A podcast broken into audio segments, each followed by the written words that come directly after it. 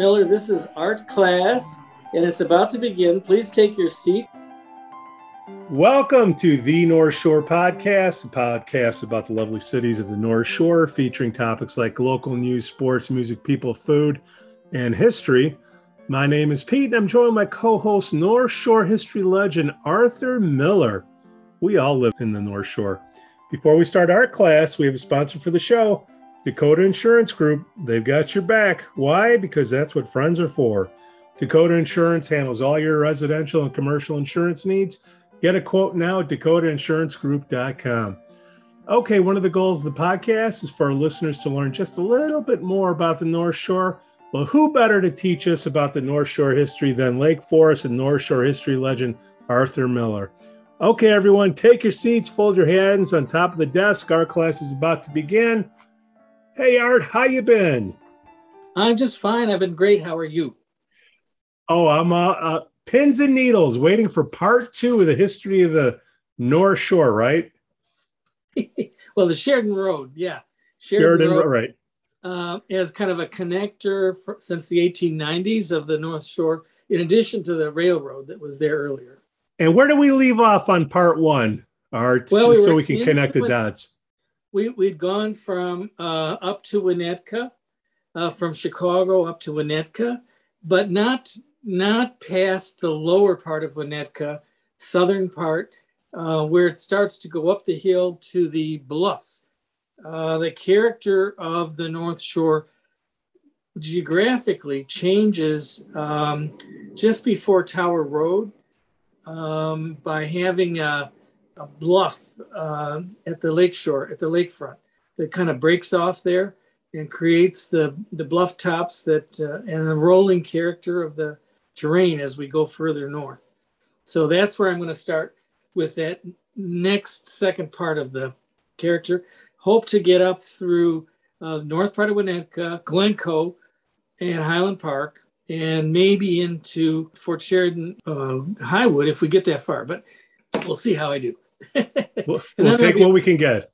All right, let's see how we do on those on those parts. Okay, I'm going to start with that North Winnetka part. There's a as you go up the hill, there's a beautiful uh, limestone church, an Episcopal church, Christ Church, and that's where the bluffs begin at that place. Now, Christ Church, I guess, is now related to another church that's over by the main square also in, in Highland Park. It's one congregation now. That certainly is an anchoring church for um, that part of the North Shore. As you go down by, you go to Tower Road, which leads you to Hubbard Woods. If you go straight west from on Tower Road, you get to Hubbard Woods. On the right, there's kind of a, a beach area on a bluff. You go down the bluff for the Winnetka people, and um, then there is uh, you go you go further along, and on the right, you come to something very remarkable. It's kind of more like things you would run into up further in Lake Forest and Lake Bluff. It's the architect Samuel Marx's Epstein estate. Um, it's a beautiful, uh, classic stone building with a big wall around it. Uh, there was also a garden that was done by a Lake Forest woman, Kate Brewster, who was a leader in the Garden Club of America, um, big writer. She wrote a book in 1924 the Epstein estate was, I think, right around 1930, somewhere in there. So it's really a high point of what you see um, in the very northern part of Winnetka. And everybody should drive really slowly past it, going north. Now, the next interesting thing really is an articulation of the unique North, Upper North Shore um, geographical system. Um, you actually on Sheridan Road go down one ravine toward the east, toward the bottom of the ravine where the lake intersects, uh, and the bluff is opened up uh, so that you can get to the lake. And then it goes up again, winds around up north, back up to the top of the bluff. So you see the ravine system. And that's one of the most interesting parts of the trip for a lot of people uh, the north sides of the ravine, what you see on the south, of the south or north sides of the ravine, have a different plant material character because they never get any direct sunlight. It's the north sides, not the south sides, but the north sides get the sun, and the south sides don't get the sun. So the south sides I'm talking about, they are more like further north. They have boreal plants like you run into in Door County or up in northern Michigan, that sort of thing, where, where pine trees blo- bl- uh, flourish, um, different kinds of birch and stuff like that. So you see a real variety of plant material there. Also, as that road went through and as people built estates above the roadway uh, in those ravines, you'll see some uh, walls of kind of natural looking limestone. This whole character of stratified limestone being artificially put in or restored, quote unquote, as Jens Jensen, the landscape architect, called it. This was to recreate kind of more upper North Shore, like the plants, character of um, of the, the the Niagara escarpment that you see up in Door County, particularly uh, along in that area. So you'll see these interesting artificially created Niagara escarpment like structures as you go along there. And it, it contributes to the sort of um, uh, northern, not so Illinois like character to that part. But that's, you should go slowly along that road, both to not hit anybody, because I have run into car wrecks along there. And, um, but also just to take in what this unusual landscape character, I mean, one of the things about Chicago, it is this boringly flat. You don't have much change of grade. When you get up to this part, you actually start to have what attracted people up here, why they would go so far from Chicago. They wanted interesting terrain. And the, the, early people uh, built their estates there to have interesting terrain.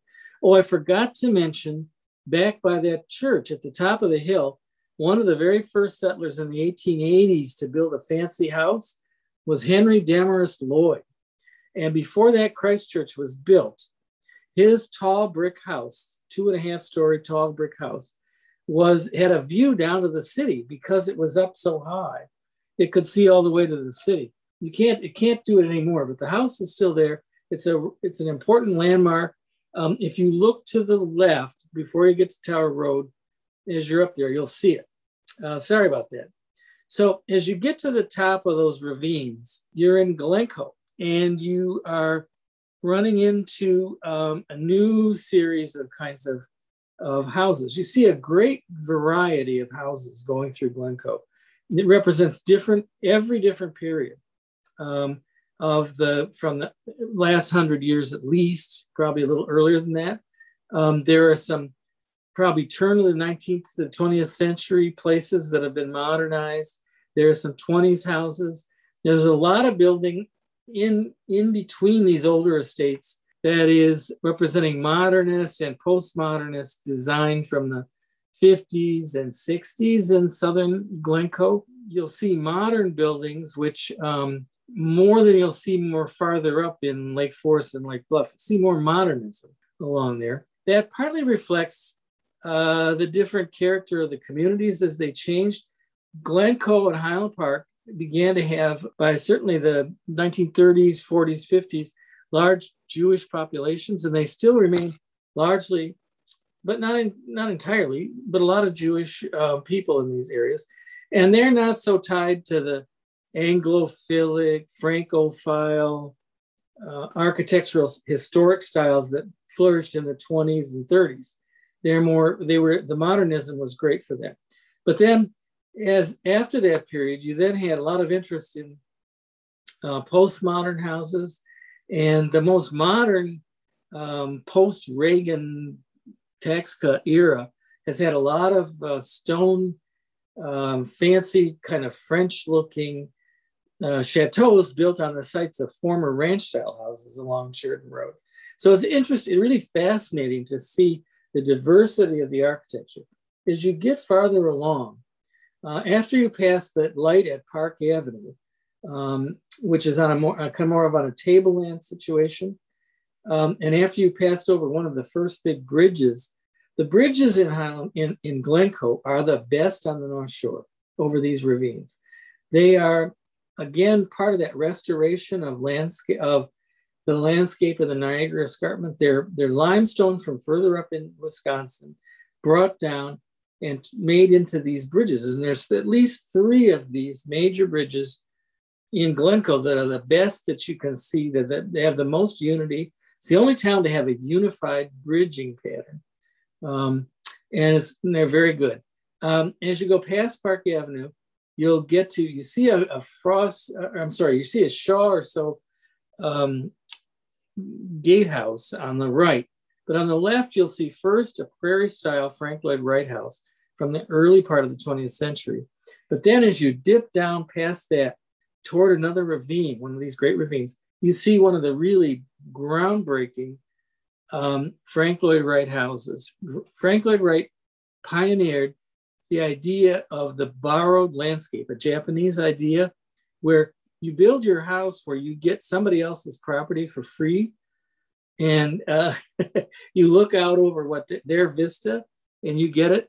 So he discovered discovered really about 1907 08 when he built the Glasner house i believe um, which is on the west side of the street as that and on the south side of the bridge or the ravine he built this house that's built into the side of the ravine and this is the first one of these houses in the Chicago area or around. He kind of pioneered that. Later, other people picked up on the idea, and there's a lot more houses like that.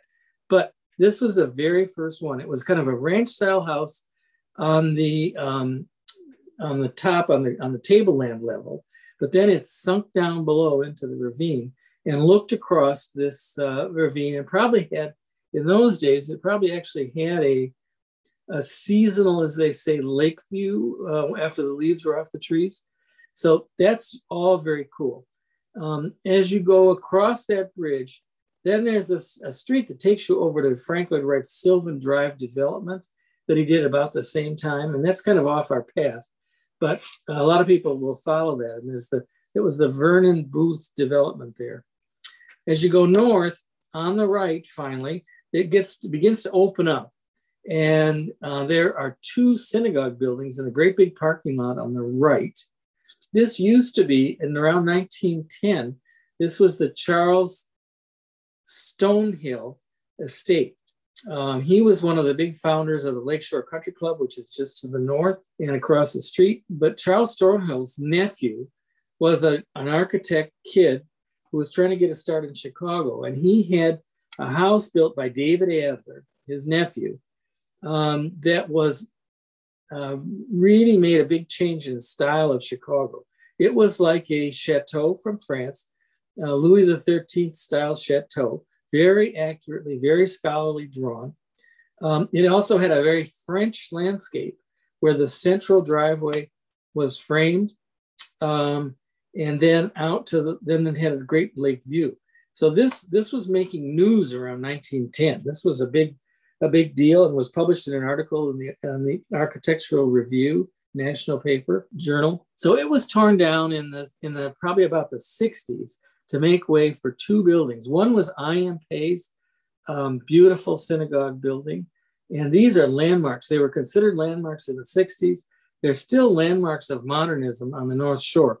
Nothing else is like them on the North Shore on their scale, and they're really worth seeing. The parking lot is not too elegant but across, but it certainly is an unobstructed view to these buildings. If you go further north along there, you'll find the Lakeshore Country Club. This was, in that period, David Adler had joined Howard Van Doren Shaw's team. I think uh, Howard Van Doren Shaw, who was uh, Presbyterian raised, you know, was kind of a Protestant, WASP and everything, wanted to get into um, probably the the, um, the this burgeoning market of wealthy Jewish people who were moving out of the North Shore.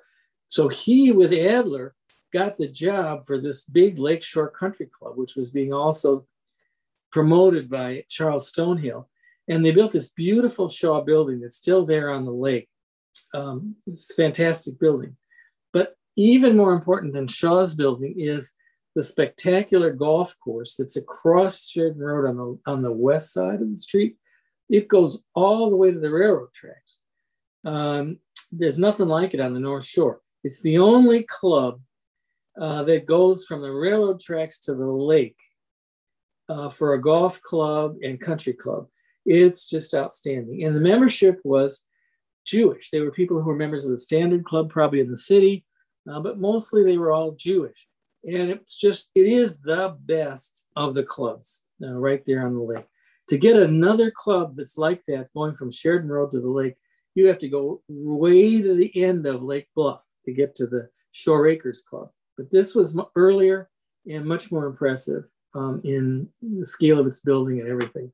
Uh, this gets you to Highland Park. Uh, Highland Park, though, uh, initially did not cover um, all this terrain. It was kind of, there was sort of an unincorporated part south of, uh, of the town of Highland Park. Uh, Highland Park was founded in 1867 around the where central Highland Park, the business district, which is further north. And down in this part, it was kind of an unincorporated kind of no man's land. Artists lived there. Uh, there were a lot of summer cottages of, of writers and artists. It was called Ravinia, partly recognizing this uh, North Shore characteristic, which was so remarkable. Ravinia had uh, artists like, was namescapes right now, but there was a famous publisher and um, an artist uh, who worked there. There was the, the editor of the Chicago Tribune who lived there and wrote novels. Uh, lots of different people. Um, a famous uh, nonconformist camped out on the beach there until she was finally chased out. But there were lots of people who were part of that community that were part of the artistic community.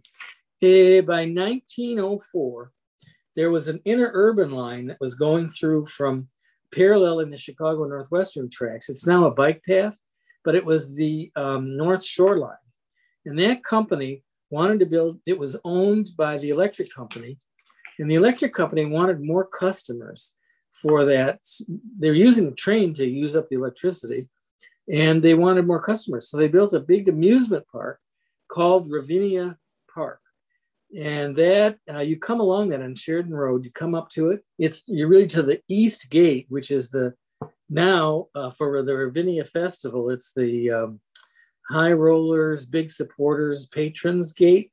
Uh, you and I, um, we would be parking on the west side and schlepping to the gate that's on that side and into the park for our modestly priced lawn seats. But the people who have the best seats in the in the uh, outdoor auditorium would be parking there. But the gate post that's there is very remarkable, along with the gates on the other side and the Murray Theater uh, they call the Murray Theater, the Martin Theater now.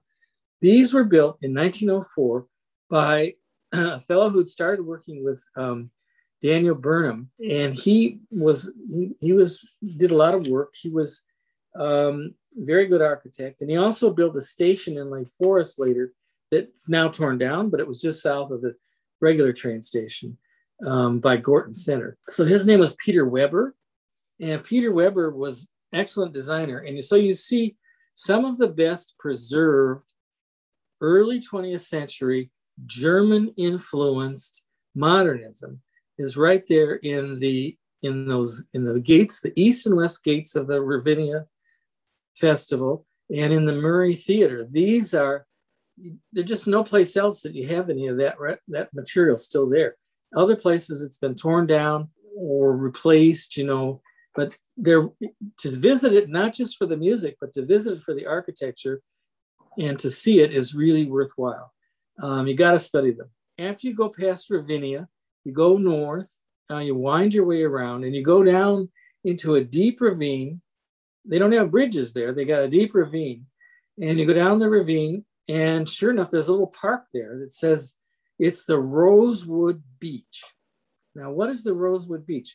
Today it has a beautiful modern Miesian, Miesian revival pavilion down there at the beach. It's mostly open just to the Highland Parkers, but you might be able to, on an, not on a, in, in season, but out of season, you might be able to sneak down there and take a look. Um, it's very nice beach with a, this great building, but Rosewood refers to Rosenwald. Julius Rosenwald, who, who was the president of Sears Roebuck and Company, who had really invented the Sears stores idea. He then became very wealthy. He had a wonderful house in Kenwood section down there with a lawn yard done by Jens Jensen. But he had Jens Jensen helping him probably on this big estate he had for him and his family, kind of a compound in Highland Park. And his oh, and another thing he did was he was a philanthropist. He was the, both responsible for the Museum of Science and Industry. That building, the Museum of Science and Industry building, was left over from the 1893 World's Fair. It had the best foundation and the best walls because of the fire insurance needed for the fine art that was stored there. But it was still crumbling by oh, the 1920s, and Julius Rosenwald had it reclad, rebuilt to make it permanent, and turned it into the Museum of Science and Industry. It should be the Rosenwald Museum of Science and Industry, but he didn't put his name on it. The other thing he did that wasn't here so much, but he built like 2,000 or gave the materials for 2,000 African American schools across the South after they had this separate but equal thing where they really didn't build any schools for the black kids. He created all those schools working with um, Booker T. Washington. They, they gave the materials to these African American communities, and then the people themselves built the schools. And some of them are still preserved across the South. Many of them are probably not, but a lot of communities still um, recognize them as the beginnings of having really decent education for African Americans in the South, major contribution to the culture. Uh, this is all for Julius Rosenwald, who had this great estate there in South Highland Park. Then Highland Park winds along, goes by another synagogue, modern synagogue. There used to be an estate there also, winds north. And as it winds north, it comes to particularly the most important Frank Lloyd Wright house along Sheridan Road or along the North Shore, which is the Ward Willits house of about 1902. It was designed as it's really the first prairie school house. Garage and staff lodge were somehow separated off, and they're still there, but they're not part of the same property as the main house. But the main house is still there on Sheridan Road. You can't miss it. It's got a big lot. It's a big house um, reflecting the horizontal prairie school idea of porches and everything. It's like it's it's in, ahead of the Robie House, which is down in Hyde Park, um, but it's it's a monument and has lots of the early uh, Frank Lloyd Wright influences They get copied all over uh, after World War II in the United States and all over the North Shore. A little farther up, a block or so, on the other side of the street is a not so noticeable house, but it's a 1910 house by the architect uh, Seyfarth, uh, Ralph Seyfarth, who did a lot of building.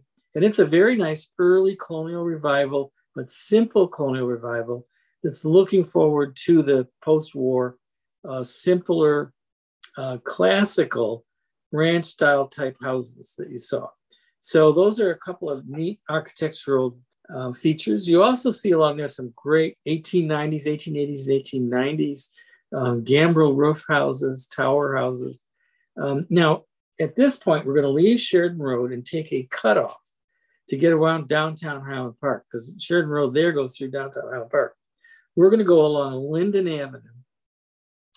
Linden Avenue goes up and down. The, the original Highland Park was laid out after Lake Forest, and it had to avoid having to build a lot of expensive bridges over um, the ravines, which were pretty steep there.